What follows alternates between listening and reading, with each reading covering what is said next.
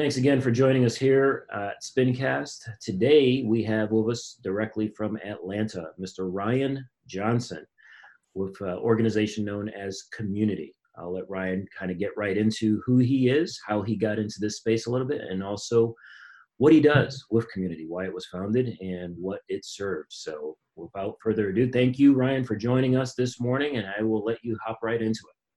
No, absolutely. And good morning or good afternoon, good evening, whatever time of the day that you listen to this uh, live stream. Um, but, you know, as Rick stated, my name is Ryan Johnson. I am the founder and executive director of Cxmmunity. Um, we are a nonprofit organization that focuses on increasing minority participation uh, within the esports and video game industry. Um, so, where we focus is less actually on the gameplay and game development of students, and where we're very, um, we have a strong emphasis is introducing students, parents, and also corporations to the multidisciplinary career paths that the esports industry and video game industry have to offer. Uh, what a lot of people don't realize right off the bat is that the video game industry, depending on what article you're reading, is anywhere between 140 and 160 billion dollars in annual recurring revenue. Um, so when you look at that year over year, video games is one of the only industries throughout history that has consistently grown year over year. Um, so in comparison, when you look at the film and music industry, um, the video game industry is worth more than those two industries combined, um, and that and so for us when we look when i look at gaming when i look at esports um, i kind of see the perfect marriage of traditional sports being the nfl nba mls and then your collegiate and high school athletics beneath that um, your music industry and then also your film and television all coming to one to make and form what we now know as esports. So for me um, and what Cxmmunity where we really lie and, and john cash one of our board members who i know you know pretty well rick he would agree with this is that we find ourselves living at the intersection intersection of sports, entertainment, and society. Um, and really just how do we blend all three of those together to not only generate revenue while creating fan and engaging experiences, but also then how do we leverage this to impact the local community and youth to inspire, you know, academic and educational growth. Yeah, no doubt about it. No doubt about it. So everyone has a little bit of a story as to why they specifically started to focus in the esports space, if you will what got you involved? What how what was that turning point or starting point for you? Well, I'll go back to when I was six years old. Um, so, uh, gaming has always been a, a, really big component of my life. So, I'm originally from South Carolina, but I grew up in Maryland. Um, so, my grandparents and cousins, they were always in South Carolina. So, every summer, my mom would literally drop me off in South Carolina for about two months and then she would just pick me back up and bring me back to Maryland. So um, while I was in South Carolina, I lied to you not, all we would do was go to basketball camp in the day. Um, we would go to a little vacation Bible school, and then at night, from about seven to two o'clock in the morning, it was game time. And so summer after summer, you know, we were competing to the point where I was around eight or nine years old. I got my first console at my home when I was um, back in Maryland. So that just started the trilogy. So started really on PlayStation One, all those Sly Coopers, Ratchet and Clanks, like cycle through all those games. Uh, finally transitioned in high school. And that was probably where I had the biggest gaming experience. So, um, my whole life, I've always been in very diverse settings, right? I've always been maybe one or two of African Americans within my class. So, I've always had like this weird notion of kind of like, for lack of better words, being um, too white to be around black kids and too black to be around white kids. So I always found myself like in my own isolated silo. Um, so where I found a lot of solace and social experiences was over Xbox Live. Yep. Because in that virtual environment, right, it didn't matter what skin color you were, how your voice sounded, how tall you were, your gender. It was, are you good at this game? Do you show up on the leaderboards or do you not? Um, so that was kind of like an eye-opening experience. So in tandem with playing high school basketball, I was playing games. I actually went to college and kind of fell off. Um, I, I, played college basketball, so I, I, wasn't spending as much time playing video games. Um, but shortly after graduating, I actually moved directly to Atlanta, and then now I'm thrown into a world that is consumed of lights, entertainment, lights, camera, action, uh, for lack of better words. So after being in Atlanta for now making this my fifth year. The first three years I actually spent working as an IT consultant. Um, so I would go into corporations, we would help them um, with their data center um, changes, cybersecurity, cloud, infrastructure. And that was my real first shot of learning about tech because I actually graduated with a degree in physical therapy. So like my story is kind of all over the place. So hopefully like some people can identify where I'll just say this is that you don't have to have a straight path from A to B. There's a lot of stops that you can make and those stops along the way will definitely build and kind of get you to a point where you can kind of live out your life's dreams and purposes. So my first three years, um, I worked in IT here in Atlanta. Um, my third year, I actually quit, and I'm finishing up right now my master's in sports administration at Georgia State University, um, with the intention of like literally leaving corporate America to get sports experiences, so then I could combine what I thought at the time would be technology and sports to better society. Um, lo and behold, this is 2017, 2018 ish, and I was still unfamiliar about the industry of esports. Mind you, I grew up playing video games, right? So going back to that education at a younger age about an industry, you had a kid that played video games nonstop and never heard about esports until he actually got literally went to grad school for sports management um, to actually learn about the industry. So while I was working um, my first semester at Georgia State, I actually met a venture group called Rise Ventures, um, and they they specialize in sports entertainment investing in early stage companies. So by joining Rise, that's where I first got my entry into esports because they made an early investment into a gaming center here called Access Replay in Atlanta, Georgia. Yep. Um, so that was my first full-on experience um, in 2018, um, getting into esports full time. So we did some pretty cool stuff um, at Access with Rise Ventures and Access Replay. If you guys are familiar, that are the listeners, some really awesome conferences in the southeast or wherever you're listening. Uh, one is DreamHack. Yeah. It happens once a year, every year in Atlanta. Um, there's another one called MomoCon. Um, they just postponed it this year, but MomoCon is a very large, uh, 50,000 plus anime cosplay and esports event that happens also here in Atlanta. I know there's some things that go up in Charlotte in like that research triangle area. Mm-hmm. Um, so what we did was we actually partnered with DreamHack and we created the first esports week experience. And what that experience was was that if you were an educator, a nonprofit leader, or a corporate marketing marketing executive, you would come to DreamHack. But then within DreamHack, there was esports week where we were coaching these different stakeholders on how esports can benefit their businesses and their lives um, for whatever you know success looks like from their own perspective. Um, that was very long winded, but you know my journey into this was a, a lot of co- co- lot of years of just playing video games with the desire to then actually manage traditional sports and technology. And right. then I literally found out about esports, which was that boxed up and bowed perfectly. Yeah, no doubt about it. No doubt about it. I got to be honest with you. With that entire segment there, all that kept going through my head was Ratchet and Clank. It was one yeah, of my all-time favorite games too. I love that. I like Ratchet and Clank is a classic, man. Ratchet and Clank. That's awesome. Um, so shifting gears just slightly, Cxmmunity. Yes. What's their mission? What what are you trying to do with that organization? I know we've spoken privately a little bit about it. That's one of the passions I have as well. Um, but I want you to talk specifically about what prompted you to start that and where it's going. Yeah, so in the summer of last year, I want to say probably within May, early of May and June, somewhere in that time frame.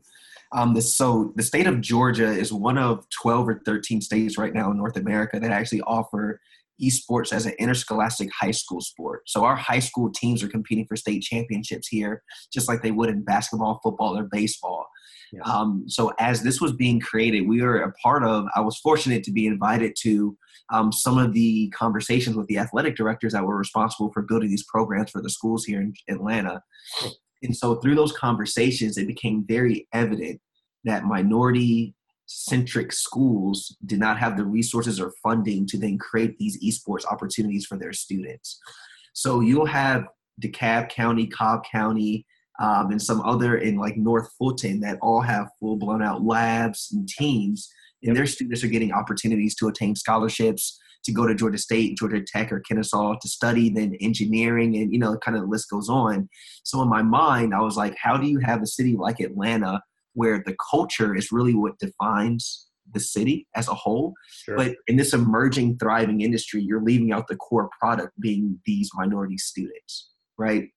So for me, it was sitting in a room eh, of about 20 athletic directors and then seeing the ones that raised their hands versus the ones that didn't. I said, okay, if this is happening right here in this scenario, I can almost promise you it's happening in almost every major city throughout North America.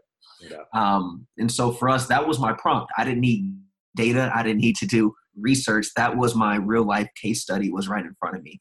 So we started talking with those schools and figuring out what were the gaps, what were their challenges. Do they have students that were interested? And lo and behold, the minority centric schools had almost double the interest than the other schools did. Wow. So for us, we're like, okay, the kids want it, the schools want to bring it. They just don't have the know-how, the resources. That's an opportunity now for Cxmmunity to be created to kind of augment all of our relationships, all of our esports industry resources to then be a resource for these students to then have these additional opportunities. Because for us, again, it's not about giving kids a chance to play video games. That's not my job. My job is to present the academic and professional opportunities to the institutions so they can better start shaping curriculum and other outside opportunities for their kids to be successful. Yeah, no doubt about it. I love that. I love that. And I think that's part of the disconnect to a degree. And when I say that, meaning kids in middle school, high school level, um, they want to play they want to play with their friends if at all possible because it is right. a social avenue as well especially nowadays. Everyone's kind of stuck at home. That may be one of the only besides the phone one of their better social outlets if you will. But i don't know that the parents have bought in fully into understanding what lies in that beyond the gaming aspect. All of the academic opportunities uh, from a scholarship perspective collegiately uh, to a career path really uh, and, yeah. and developing those interests that those kids inherently may have and trying to um, foster that and help them along those pathways. And, and being able to get that across the board for every school obviously in my my opinion is incredibly critical and important. So um, you talk about the finances portion of it. Uh, obviously there's a large interest as you alluded to. What are some of the other barriers currently uh, in trying to get some of the, these communities more involved with esports yeah, so like I would say the biggest difference, right, is then when you talk about games and their demographics or more or less the genres, right? So for like, and again, just kind of be straightforward. A lot of the games played at the professional levels that generate a lot of money, Dota, League of Legends, those aren't popular games within African American Hispanic communities. Correct. Um, so one of the I think easiest and most simple fix is that when you're talking about um, opening it up these for K through 12 and then collegiate opportunities is then also including games that those schools and their kids would actually play. So, for an example, here in Atlanta, um, the three games played at the Georgia high school um, level are League of Legends, Rocket League, and Smite. Now, if I took those games to any of the schools that we work with, the students may be familiar with Rocket League just because that's soccer with cars, right? Right. But League of Legends and Smite, that's real time strategy based, and that's just not of interest to those kids. So, simple adjustments could be adding titles that are relevant for those students to participate in. Um, because then that matriculates through the collegiate level and then ultimately to the professional. So thankfully, you know, more things are coming online like the NBA 2K League, like the Call yes. of Duty League. But at the same time, those are starting at the professional level. And right. so esports is like the only sport in history, I believe, um, that has started at the professional and now working backwards to build out K through 12 and collegiate opportunities. Yeah. So what's really exciting for us then is that as this entire industry is being built and a, a subset of students is being left out, it now gives us the like literally the leeway to then design that entire framework and infrastructure of what that looks like, not only for K through 12 students, but then also for historically black colleges and universities as well. Yeah. Um, and that and that's kind of like what we're looking to do. So one of the lowest barriers of entry, again, outside of cost, is just the games that are played at that next level could be a little bit, you know, they could be expanded upon. Yeah, no doubt. I was excited to see pro players playing the NBA 2K tournament recently. I think Devin Booker. Yeah, that was pretty cool. That was pretty cool. That was pretty neat. Comment, uh, com- uh, feedback. I don't know if that was more popular or the horse game um, right. they did the other night. But right. at the end of the day, and, and so to your point, and I'm sorry to be long, but I get excited about this stuff. No, uh, like super excited. So that then also then presents unique opportunities for outlets like Fox and ESPN because if you're able to be one of these early adopters to this new reality of providing and creating entertainment, there's going to be TV licensing deals. So then when you're talking about, you know, revenue and how parents can see their kids tying into it, it's like when I look at the NBA or uh, MLS or NFL, the same exact jobs exist within the NBA, uh, within esports if you're not playing.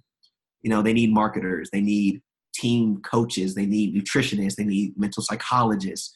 So when we talk about careers within esports, I don't want people to think that we're talking about, hey, let's go get this specialization in sports nutrition for esports. Is no, get sports nutrition degree and then figure out how these digital athletes need to enhance their diets to then perform better in a long period of time.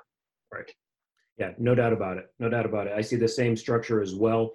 And yeah, a variety of attorneys, right? They'll need agents for a number of these players that currently yeah. there's there's just so many standards that still are looking to be set within the esports space in general that the job opportunities are just going to be enormous and those are opportunities that you can take to any platform whether it be esports baseball mlb uh, nfl nba it doesn't matter uh, entertainment absolutely. etc so i think that's the, the huge plus for people that are getting into it. They can transfer that into anything they want. Obviously if their passions here they may look here first which i love. Being passionate about the job you have is always cool, um, but ultimately it can leave uh, a huge window of opportunity available for them. Um, talked about the games and being able to relate to those games. Another aspect I think that it becomes important is being relatable to some of the players.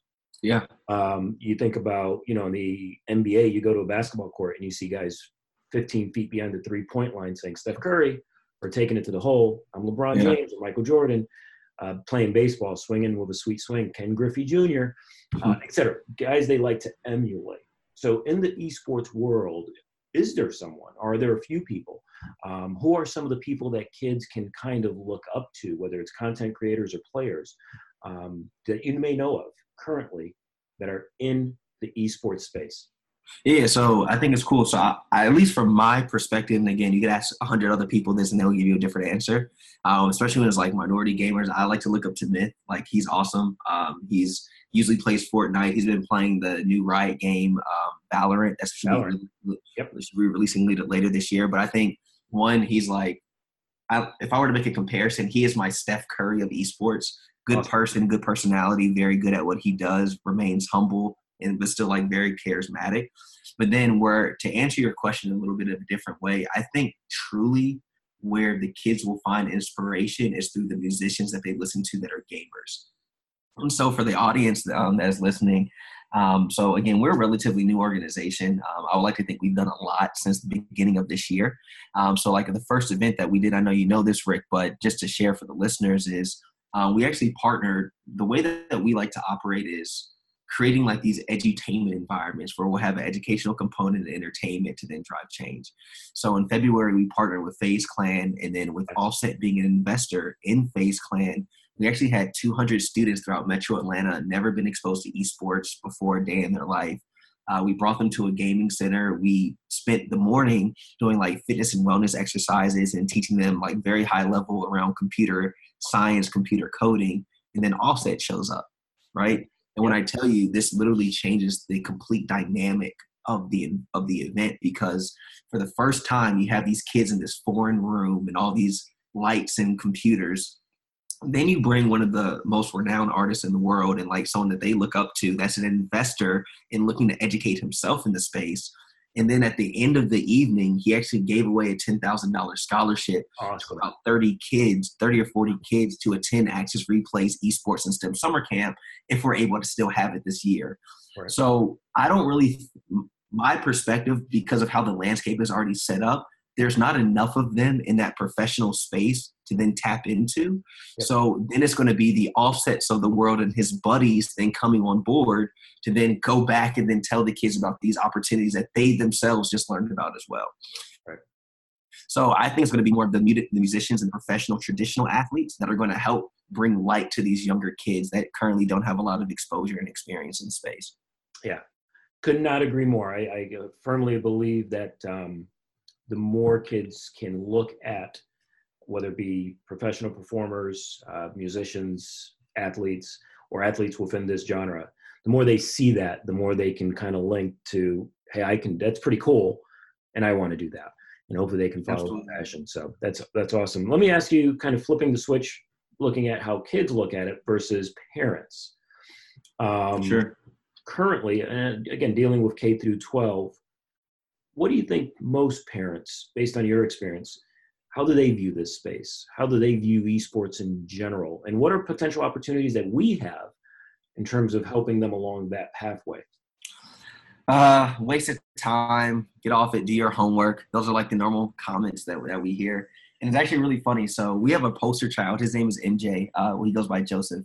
And so his mom actually does our PR and communications. Um, and it was really funny because before meeting Joseph, MJ, and his mom, um, she was that parent. She was the parent saying, "Hey MJ, you're spending too much time with the games. Go do your homework." Or you're falling, you know, just kind of that mantra. And then one day she shared after MJ didn't come down for dinner, and then she went up to his room. She's like, "What are you doing? Food is ready." And she noticed he was building a rocket um, in uh, one of the flight simulators. Wow. Nice. Um, and he was like actually exploring space. And she was like, instead of now being the berating or nagging, "Hey, go get off," she's like, what what are you trying to accomplish in this? He's like well mommy like i have an interest in aerospace and space and this game allows me to explore those different areas and build rocket ships and i'm learning about stem. And so then from that she actually took that as a learning experience and did her own homework about esports.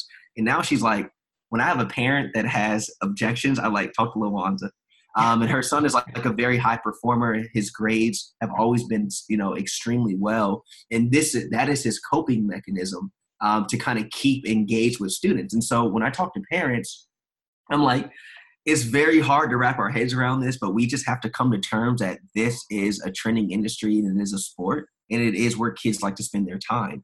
So I think if you just look at the traditional parent child relationship, I don't know if you necessarily want to create that tension of taking the kid away where he wants to spend time versus sit down and actually experience what this is like with your child. Hear how they're connecting with all their friends that they don't get to see anymore because they're not in school. You know, see how much joy it actually brings them because, you know, skill sets are skill sets. And now we're shifting more to a digital model. The skills that they're learning in Roblox and Minecraft are equivalent to what you would learn in a computer class in a classroom, if not greater, because Microsoft actually has those inherent tools. Um, so I usually encourage parents just to sit down and explore for like an hour ask them why they're into it ask them what they're doing when they're playing the game because i promise you the parents react like what they learn from that experience is going to be much different than what they thought going into it. Yep.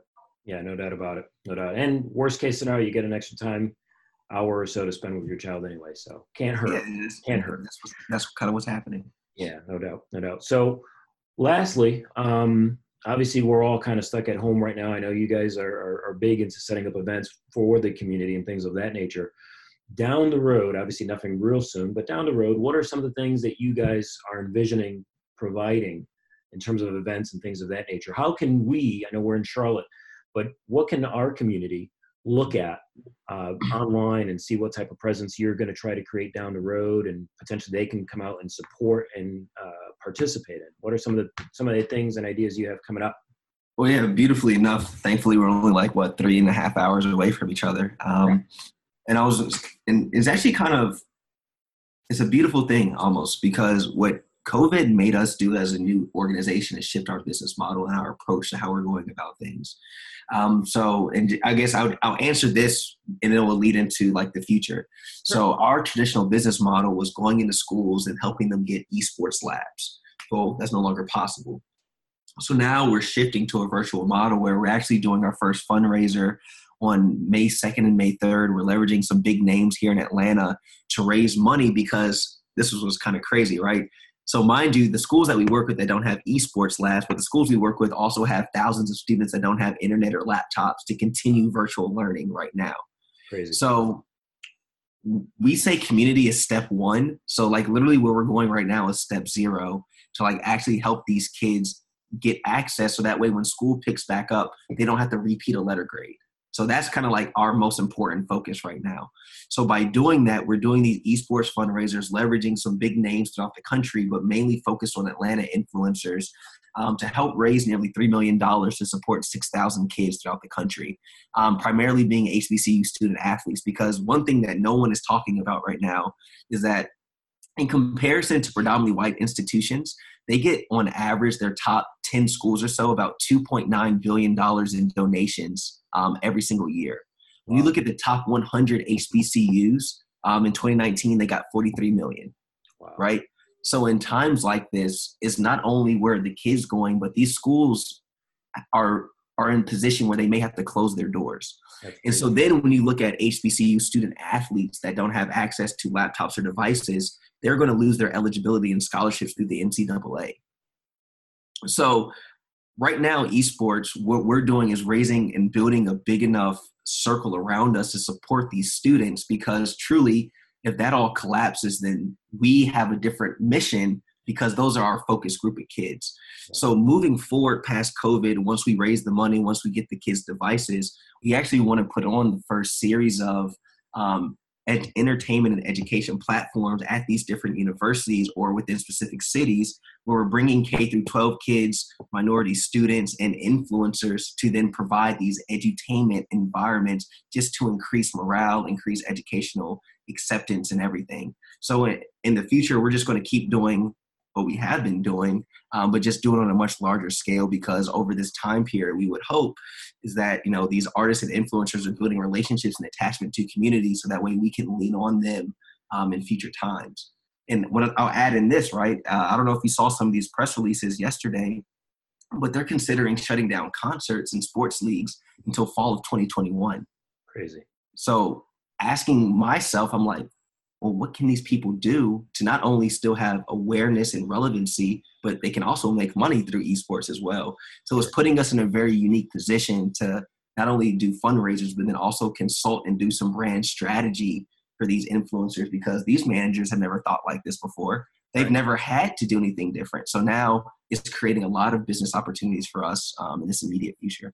Yeah, no doubt about it. Different times for sure which takes uh, some creative thinking for for all of us really to kind of navigate through and, and make sure we identify those opportunities. So, Ryan, I think we are just up a little bit up on time right now. So, two things. First off, wish you guys all the very best moving forward. Your your mission as a company is phenomenal. Um, I think you as a person are headed in the right direction, and I appreciate everything that you're bringing to the table for Cxmmunity uh, and, and, what you're doing in the esports uh, realm as well. So Sincerely appreciate all your time. Any last words you may have? Thank you. Oh, first, always thank you. Appreciative to share our voice, share our story. Um, for those listening, Cxmmunity with an X straight through. Um, you can find us on social media. I'm on LinkedIn um, because as we begin ramping up this event, we just had a, a, Forbes article drop on our fundraiser a couple of days ago. Um, and we're doing some more press release. So we would love all the support. And I'll be sure to share that information with you to get to your um, yes. different stakeholders in the Charlotte area as well, Rick. Awesome. And I know John Cash and I are constantly in touch. We will, I'm sure, continue to have conversations sure. to see how we can collaborate and continue to impact our communities in a positive way. So I appreciate all you do. Be stay safe. All right, Ratchet man. Talk soon. You still have Ratchet and Clank?